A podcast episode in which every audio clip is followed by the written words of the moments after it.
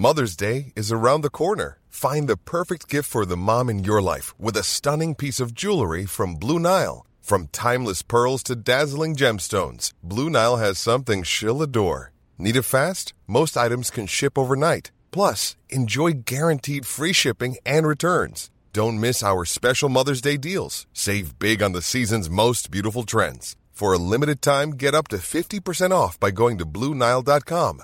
That's Bluenile.com. Soigner l'hôpital avant l'été, objectif affiché par Emmanuel Macron. Le président de la République, en visite à l'hôpital de Cherbourg en Cotentin, a fait plusieurs annonces alors que les professionnels de santé s'attendent au pire pour cet été. Trois jours après les incidents au Stade de France, la colère ne retombe pas chez les supporters. Les témoins de cette soirée parlent de chaos. Le club de Liverpool exige des excuses du gouvernement français. Le point à Londres avec notre correspondante. L'ancien co-détenu de Cédric Jubilard sort du silence et parle à la presse. Dans une interview, il maintient sa version des faits. Cédric Jubilard lui aurait avoué le meurtre de sa femme. Et puis l'étau se dessert à Shanghai. Un nouvel assouplissement des restrictions anti-Covid est prévu cette semaine. Le confinement qui dure depuis deux mois exaspère les 25 millions d'habitants et asphyxie l'économie.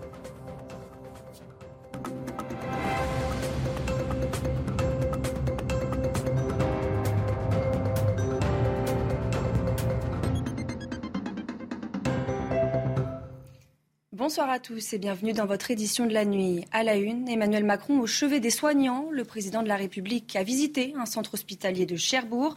Premier déplacement de son nouveau quinquennat consacré à l'accès aux soins non programmés. Emmanuel Macron a annoncé le lancement d'une mission flash, mais pas seulement. On voit ça dans le détail avec Florian Tardif.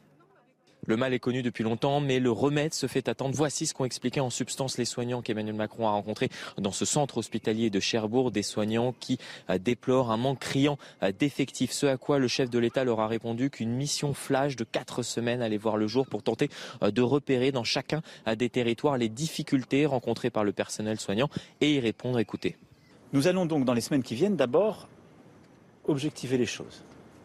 C'est-à-dire le ministère va ainsi passer en revue, territoire par, territoire, les manques existants qu'il y a en termes de médecins généralistes ou professionnels de santé spécialisés. Deuxièmement, grâce à la mission professeur Brown, nous allons pouvoir justement faire ce bilan très concret de la situation des systèmes d'urgence et de soins non programmés et des premières réponses. Troisièmement, nous allons aussi, hôpital par hôpital, regarder les difficultés qui sont aujourd'hui euh, constatées. Et quand on dit qu'il y a des lits qui ont été fermés, en fait parce qu'il manque des soignants alors que les postes sont ouverts et de pouvoir regarder hôpital par hôpital où sont les problèmes. Emmanuel Macron qui a également annoncé la tenue d'une conférence de la santé à partir de juillet, et ce afin d'aboutir à un plan euh, décliné dans chaque territoire afin euh, de répondre aux difficultés rencontrées par le personnel soignant et ce de manière pérenne. Hôpitaux engorgés, déserts médicaux croissants, les soignants en sous-effectif s'attendent au pire cet été. Comment expliquer cette crise aiguë de l'hôpital? On voit ça avec Karine Bouteloup. Faute de soignants pour s'en occuper, 20% des lits sont fermés dans l'Hexagone. Les hôpitaux publics sont touchés, mais pas seulement. Les structures d'aide à domicile font aussi face à cette pénurie. Dans une interview accordée au Figaro, le professeur Michael Perromort donne plusieurs explications à ce phénomène. D'abord, les professionnels qui quittent les services hospitaliers sont plus nombreux que les personnes qui entrent dans le métier. Autre problème, les agents ne font plus carrière au même endroit. Lorsqu'une personne n'est pas satisfaite ou lorsqu'elle croit avoir fait le tour de la discipline, elle en change, ne laissant pas le temps aux hôpitaux de former le nouveau personnel. Pour Christophe Prudhomme, porte-parole de l'Association des médecins urgentistes, des mesures simples pourraient être mises en place rapidement. La solution pour les médecins, et c'est ce qu'on réclame depuis très longtemps, et c'est ce qui se fait dans un certain nombre de pays européens, puisque M. Macron était aujourd'hui en Europe, il aurait pu se renseigner auprès de ses collègues on demande à ce que tous les médecins participent aux gardes, c'est-à-dire à ce qu'on appelle la permanence des soins. Tous les médecins, pas que nos collègues généralistes, nos collègues généralistes en ville, les collègues spécialistes en ville, les médecins des cliniques privées et l'ensemble des médecins des hôpitaux, toutes spécialités. Et là, on y arriverait Bien sûr. Une meilleure répartition de la charge de travail, l'une des clés pour sauver l'hôpital public. Mais la revalorisation des salaires est tout aussi urgente. Aujourd'hui, un aide-soignant est payé en moyenne 1500 euros brut par mois et un infirmier 2100 euros. Nouvel appel à la grève sur le RERB vendredi, jour du match entre la France et le Danemark. Une première grève a eu lieu le soir de la finale de la Ligue des Champions. Et pour Valérie Pécresse, présidente de la région Île-de-France, ce mouvement n'est pas à l'origine du fiasco. Écoutez. Je ne crois pas non plus que c'était les agents du RERB qui ont dévalisé un certain nombre de supporters sur leur chemin de retour. Donc le sujet, c'est un sujet global de sécurité et d'organisation des filtrages au Stade de France. Et euh, l'organisation savait quelle allait être la situation euh, des transports. Il le savait depuis des jours. Donc le sujet, il n'est pas là. Et euh, s'agissant évidemment du fonctionnement du RERB, je renvoie euh, à la présidente de la RATP pour vous expliquer euh, son dialogue social avec les partenaires sociaux. Mais aujourd'hui, ce que je souhaite, moi, en tant qu'autorité organisatrice des transports, c'est que le service garanti soit effectué. On le doit aux usagers des transports en commun. À la suite des interpellations samedi à Saint-Denis, six hommes ont été jugés ce mardi en comparution immédiate pour des vols sur supporters. Un homme de 34 ans jugé pour vol avec violence dormira en prison. La justice l'a condamné à 10 mois de prison avec mandat de dépôt. Une autre affaire a été renvoyée au 5 juillet. Les précisions au tribunal de Bobigny avec Mario Bazac. Oui, trois personnes ont été jugées euh, aujourd'hui. Un homme âgé de 34 ans qui se présente comme étant palestinien en situation irrégulière, arrivé il y a deux ans en France. Il fait l'objet d'une obligation de quitter le territoire. Il est déjà connu euh, des services de police pour des faits euh, de vol en réunion et il était jugé pour avoir volé le collier d'une femme britannique venue assister au match et avoir mordu le bras de son ami qui tentait de l'intercepter au moment du vol. Il a été condamné à une peine de 10 mois de prison avec mandat de dépôt. Un autre homme âgé de 25 ans, né en Algérie, a lui été condamné à 10 mois de prison, dont 3 avec sursis. Une peine aménageable en semi-liberté car il travaille. Il était déjà connu pour des faits de vol aggravé. Il fait lui aussi l'objet d'une obligation de quitter le territoire, mais sa situation est en voie de régularisation. Un homme âgé de 24 ans, lui aussi de nationalité algérienne, sans casier judiciaire, a lui été condamné à 6 mois de prison avec sursis pour le vol d'un téléphone portable appartenant à une victime britannique. Et puis enfin, une autre affaire concernant trois hommes de nationalité péruvienne poursuivis pour avoir volé en réunion plusieurs dizaines de téléphones euh, portables a été renvoyée au 5 euh, juillet euh, prochain. Tous sont en situation irrégulière sur le sol français et deux d'entre eux ont été placés en détention provisoire en attendant d'être jugés. Outre-Manche, Liverpool exige des excuses du gouvernement français. Le club de football anglais n'accepte pas que ses supporters soient pointés du doigt et accusés d'être à l'origine de ces débordements. Le point à Londres avec notre correspondante Sarah Menaï. Trois jours après les événements qui ont eu lieu sur le parvis du Stade de France à Saint-Denis, la colère ne redescend pas ici en Grande-Bretagne. Après Boris Johnson qui s'est dit extrêmement déçu lundi de la manière dont les supporters de Liverpool avaient été traités samedi soir à Paris, la maire de Liverpool a elle demandé des excuses directement à Emmanuel Macron. Et puis ce mardi, c'est au tour du président du club de Liverpool de réagir dans une lettre adressée à notre ministre des Sports, Amélie Weda Castera. Tom Werner s'insurge contre les accusations faites aux supporters de Liverpool par les autorités françaises. Il demande des excuses, faisant référence aux propos de la ministre des Sports, mais aussi aux propos de notre ministre de l'Intérieur, Gérald Darmanin. Tom Werner dénonce des propos irresponsables. Il demande à ce qu'une enquête indépendante soit menée. Vous l'aurez compris, trois jours après les faits, eh la polémique est encore bien vivace ici en Grande-Bretagne. La guerre en Ukraine et ses nouvelles sanctions européennes contre Moscou, les dirigeants des 27 ont décidé d'adopter un embargo sur la quasi-totalité du pétrole russe. Cette mesure est la plus forte du sixième paquet de sanctions contre la Russie, jusqu'à présent bloqué par la Hongrie. Le point avec Samis Saxi à Bruxelles pour CNews.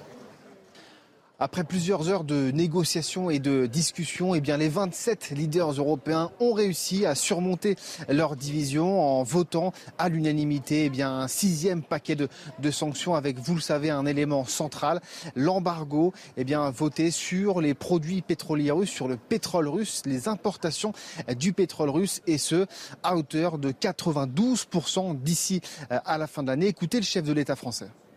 Nos décisions ajoutées aux engagements unilatéraux qui ont été pris en particulier par l'Allemagne et la Pologne vont permettre de mettre sous sanction d'ici la fin de l'année dès maintenant, mais d'avoir du coup une sortie d'ici la fin de l'année de l'utilisation du pétrole russe à 92%.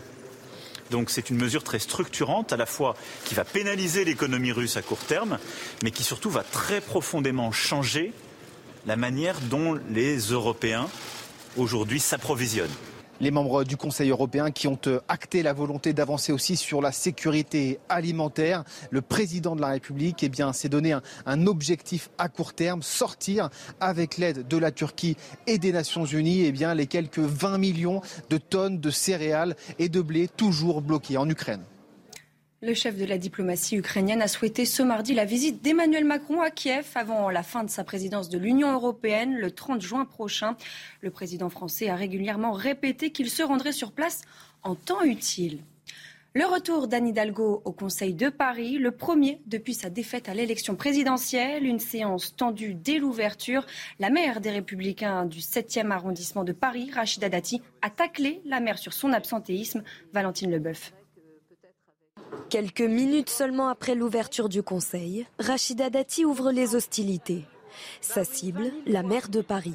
Ces 12 derniers mois, votre taux de présence en séance dépasse à peine les 20% et ne cesse de décroître. Oui, un constat unanime, Paris vous ennuie. Oui, les Parisiens vous ennuient.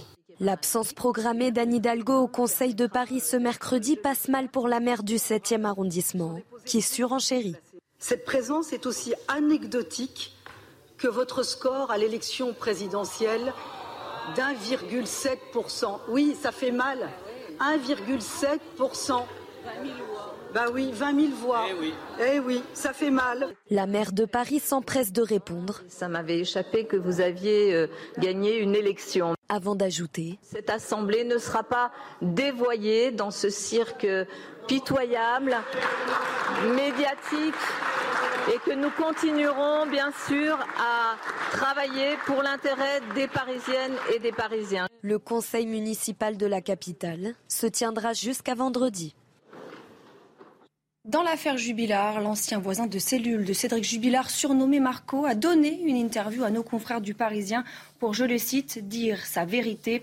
L'homme maintient sa version des faits selon laquelle l'ancien plaquiste lui aurait avoué avoir tué son épouse, Mathilde Moreau. L'ex-voisin de cellule de Cédric Jubilard explique qu'il a collaboré avec la justice pour les enfants de Delphine. Marco, 37 ans, était incarcéré du mois d'août à octobre 2021 à la maison d'arrêt de Toulouse-Cesse. Très vite, il se méfie du comportement de Cédric Jubilard. Sa femme qui a disparu, il l'appelle tout le temps l'autre, comme si elle n'avait pas de prénom. Même à l'égard de ses enfants, je ne sens jamais l'amour d'un père. Petit à petit, Cédric Jubilard se confie à son voisin. Il s'inquiète notamment de la possibilité que le corps soit découvert. Marco lui propose alors une solution. Je lui suggère de détourner les soupçons non pas vers l'amant de Delphine, mais plutôt vers la femme de l'amant. Je fais ça de mon propre chef dans l'objectif qu'il me donne une information précise sur le lieu où pourrait être enterrée Delphine. Mais Cédric ne lui dit pas et le renvoie vers sa nouvelle copine qui lui donne peu de détails, seulement la localisation d'une ferme brûlée. Après des investigations, les pistes ouvertes ne sont pas concluantes. J'ai donné aux enquêteurs des détails que je ne pouvais pas inventer et qui n'étaient pas connus du public.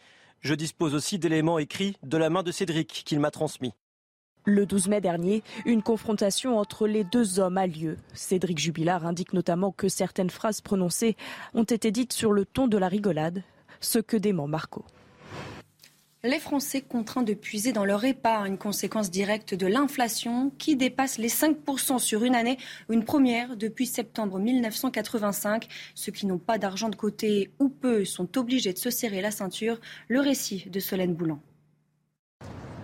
qu'elle concerne l'énergie, l'alimentation ou bien les services. La hausse des prix pousserait certains ménages à puiser dans leur épargne. On avait quand même euh, collecté énormément d'épargne pendant toute cette période de confinement et au final, a priori, euh, ce qui en ressort, c'est que pour les plus bas revenus, à mon avis, de manière assez logique, euh, les gens commencent un petit peu à grignoter cette épargne pour, bah, pour maintenir un train de vie, en tout cas sur les besoins primaires. D'après la Banque de France, les Français ont déposé près de 23,7 milliards d'euros sur les trois premiers mois de l'année, contre 13,6 milliards au dernier trimestre 2021 sur les livrets réglementés. Difficile de ne pas y toucher pour les foyers les moins aisés. C'est pas possible, c'est difficile de faire euh, euh, juste avec euh, le salaire qu'on a de pouvoir arriver à la fin du mois, c'est pas possible. Faut tirer un tout petit peu sur les épargnes. C'est vraiment difficile. Hein parce que euh, moi perso c'est souvent très difficile parce que je termine toujours euh, à découvert. J'ai pas d'épargne. J'ai pas d'épargne, donc euh, j'attends pas de tirer dessus. Je n'en mets pas. je mets rien de côté. Donc, oui, c'est compliqué. L'inflation devrait s'accélérer dans les prochains mois. L'INSEE table sur une hausse des prix de 5,4% en juin. J-2 avant le début des festivités au Royaume-Uni. Quatre jours de fête sont prévus pour célébrer les 70 ans de règne de la monarque. Au total, 200 000 événements auront lieu dans tout le pays. Sur place, vous le voyez, l'heure est au dernier préparatif. Et vous allez l'entendre, les Britanniques sont impatients. Je suis une grande fan de la reine. Elle est si dévouée et elle nous protège depuis si longtemps. Et oui, nous devons tout mettre en œuvre pour elle. Ils ne vont pas venir chaque année, ça arrive une seule fois dans la vie, la célébration du jubilé. C'est pour ça que tout le monde est si enjoué. Tout le monde est tellement ravi pour cet anniversaire. C'est le jubilé, ce n'est pas quelque chose de normal, c'est fou. Et puis regardez cette miniature Lego, il s'agit de la reine d'Angleterre. Au Royaume-Uni, le parc à thème Legoland comprend désormais un modèle miniature en Lego de Sa Majesté, conduite autour du palais de Buckingham. Autre façon de célébrer le jubilé d'Elisabeth II. L'étau se dessert à Shanghai. Un nouvel assouplissement des restrictions anti-Covid est prévu cette semaine. Le confinement qui dure depuis deux mois exaspère les 25 millions d'habitants et asphyxie l'économie. La Chine a connu ce dernier mois la pire flambée épidémique depuis le début de la pandémie, fin 2019. Tancred Guillotel. Les barrières qui ont bloqué les habitations pendant des semaines tombent à Shanghai. Face à la baisse drastique du nombre de cas positifs à la Covid-19, la mairie a décidé d'assouplir les restrictions. Dans les zones jugées à faible risque, les habitants pourront désormais se déplacer librement. À partir du 1er juin, toute la ville entrera dans la troisième phase, c'est-à-dire l'étape de relance complète de la production et de la reprise d'une vie normale dans toute la ville. Une décision forte dans un pays qui continue d'appliquer une stratégie zéro Covid. Dans les rues, la nouvelle est vécue comme une vraie délivrance par les habitants. Notre résidence a toujours été dans une zone fermée. Je peux me déplacer librement depuis peu. C'est aujourd'hui mon premier jour de sortie. J'ai l'impression d'avoir enfin retrouvé mon ancienne liberté. Aujourd'hui est le premier jour où nous sommes autorisés à sortir librement. Je suis ravi car nous sommes confinés depuis tant de jours. Je dirais que l'ambiance est vraiment unique et assez particulière. Des mesures qui n'empêchent pas la population de continuer à observer des règles d'hygiène strictes le retour à la normale se fera progressivement. Centres commerciaux, supérettes et pharmacies fonctionneront à 75% de leur capacité, tandis que les salles de sport et certaines stations de métro resteront fermées. Et c'est la fin de cette édition. Tout de suite, le JT Sport. Et on ouvre ce journal des sports avec Roland Garros et l'Allemand Alexander Zverev qui a fait tomber Carlos Alcaraz. Le numéro 3 mondial a été plus solide que la sensation espagnole. Alcaraz est passé à côté de ses deux premiers sets et ça ne pardonne pas en quart de finale. Victoire en 4-7, 6-4, 6-4, 4-6, 7-6. Alexander Zverev se qualifie pour les demi-finales comme l'année dernière.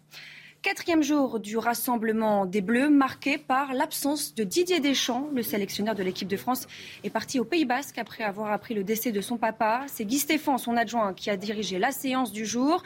Karim Benzema est arrivé, accueilli sous les applaudissements de ses coéquipiers. Après son sacre en Ligue des Champions, Karim Benzema, meilleur buteur de C1 et de Liga, il sort d'une année impressionnante et ça n'a pas échappé à Lionel Messi. Écoutez. Creo que está, está clarísimo que Benzema hizo un año espectacular y más terminó consagrándose con, con la Champions, siendo fundamental de octavo hacia adelante en todos los partidos y, creo que, que no hay duda este año. Didier Deschamps retrouvera ses joueurs vendredi soir pour la Ligue des Nations. Les Bleus affrontent le Danemark au Stade de France. Cette compétition peut permettre à certains de marquer des points en vue de la Coupe du Monde au Qatar en novembre prochain. Les explications signées Thibaut Duclos. À Clairefontaine règne comme un air de vacances d'été, pourtant très éloigné de la réalité. À cinq mois de la Coupe du Monde, les Bleus sont en répétition. Comme on n'a pas de préparation, de matchs amicaux avant la compétition, donc euh, ça doit nous servir par rapport à ce qui nous attend au, mois de novembre. Le Qatar en tête dans des conditions loin d'être parfaites. Quatre matchs en 11 jours et très peu de récupération. Didier Deschamps fera tourner. Certains sont déjà scrutés. Christopher euh, Nkunku, Moussa Diaby et Wissam qui sont régulièrement euh, avec nous. Ils ont eu du temps de jeu, mais la possibilité d'en avoir un, euh, un peu plus. Euh, avoir du temps de jeu, c'est la meilleure chose que je puisse avoir. Donc euh, j'espère bien me préparer et j'espère être prêt pour, pour ces minutes que je vais avoir, tout simplement.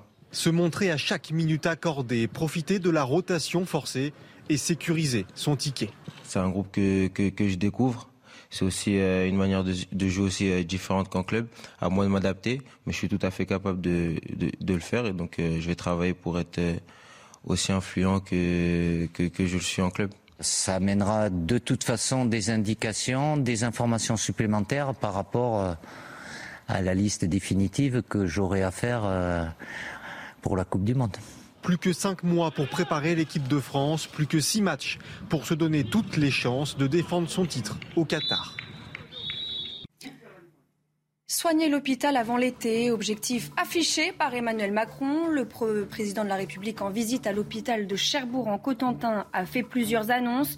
Hôpitaux engorgés, déserts médicaux croissants, les soignants en sous-effectif s'attendent au pire pour cet été. Comment expliquer cette crise aiguë de l'hôpital? Restez bien avec nous. On y revient dans quelques instants sur CNews. Retrouvez tous nos programmes et plus sur cnews.fr.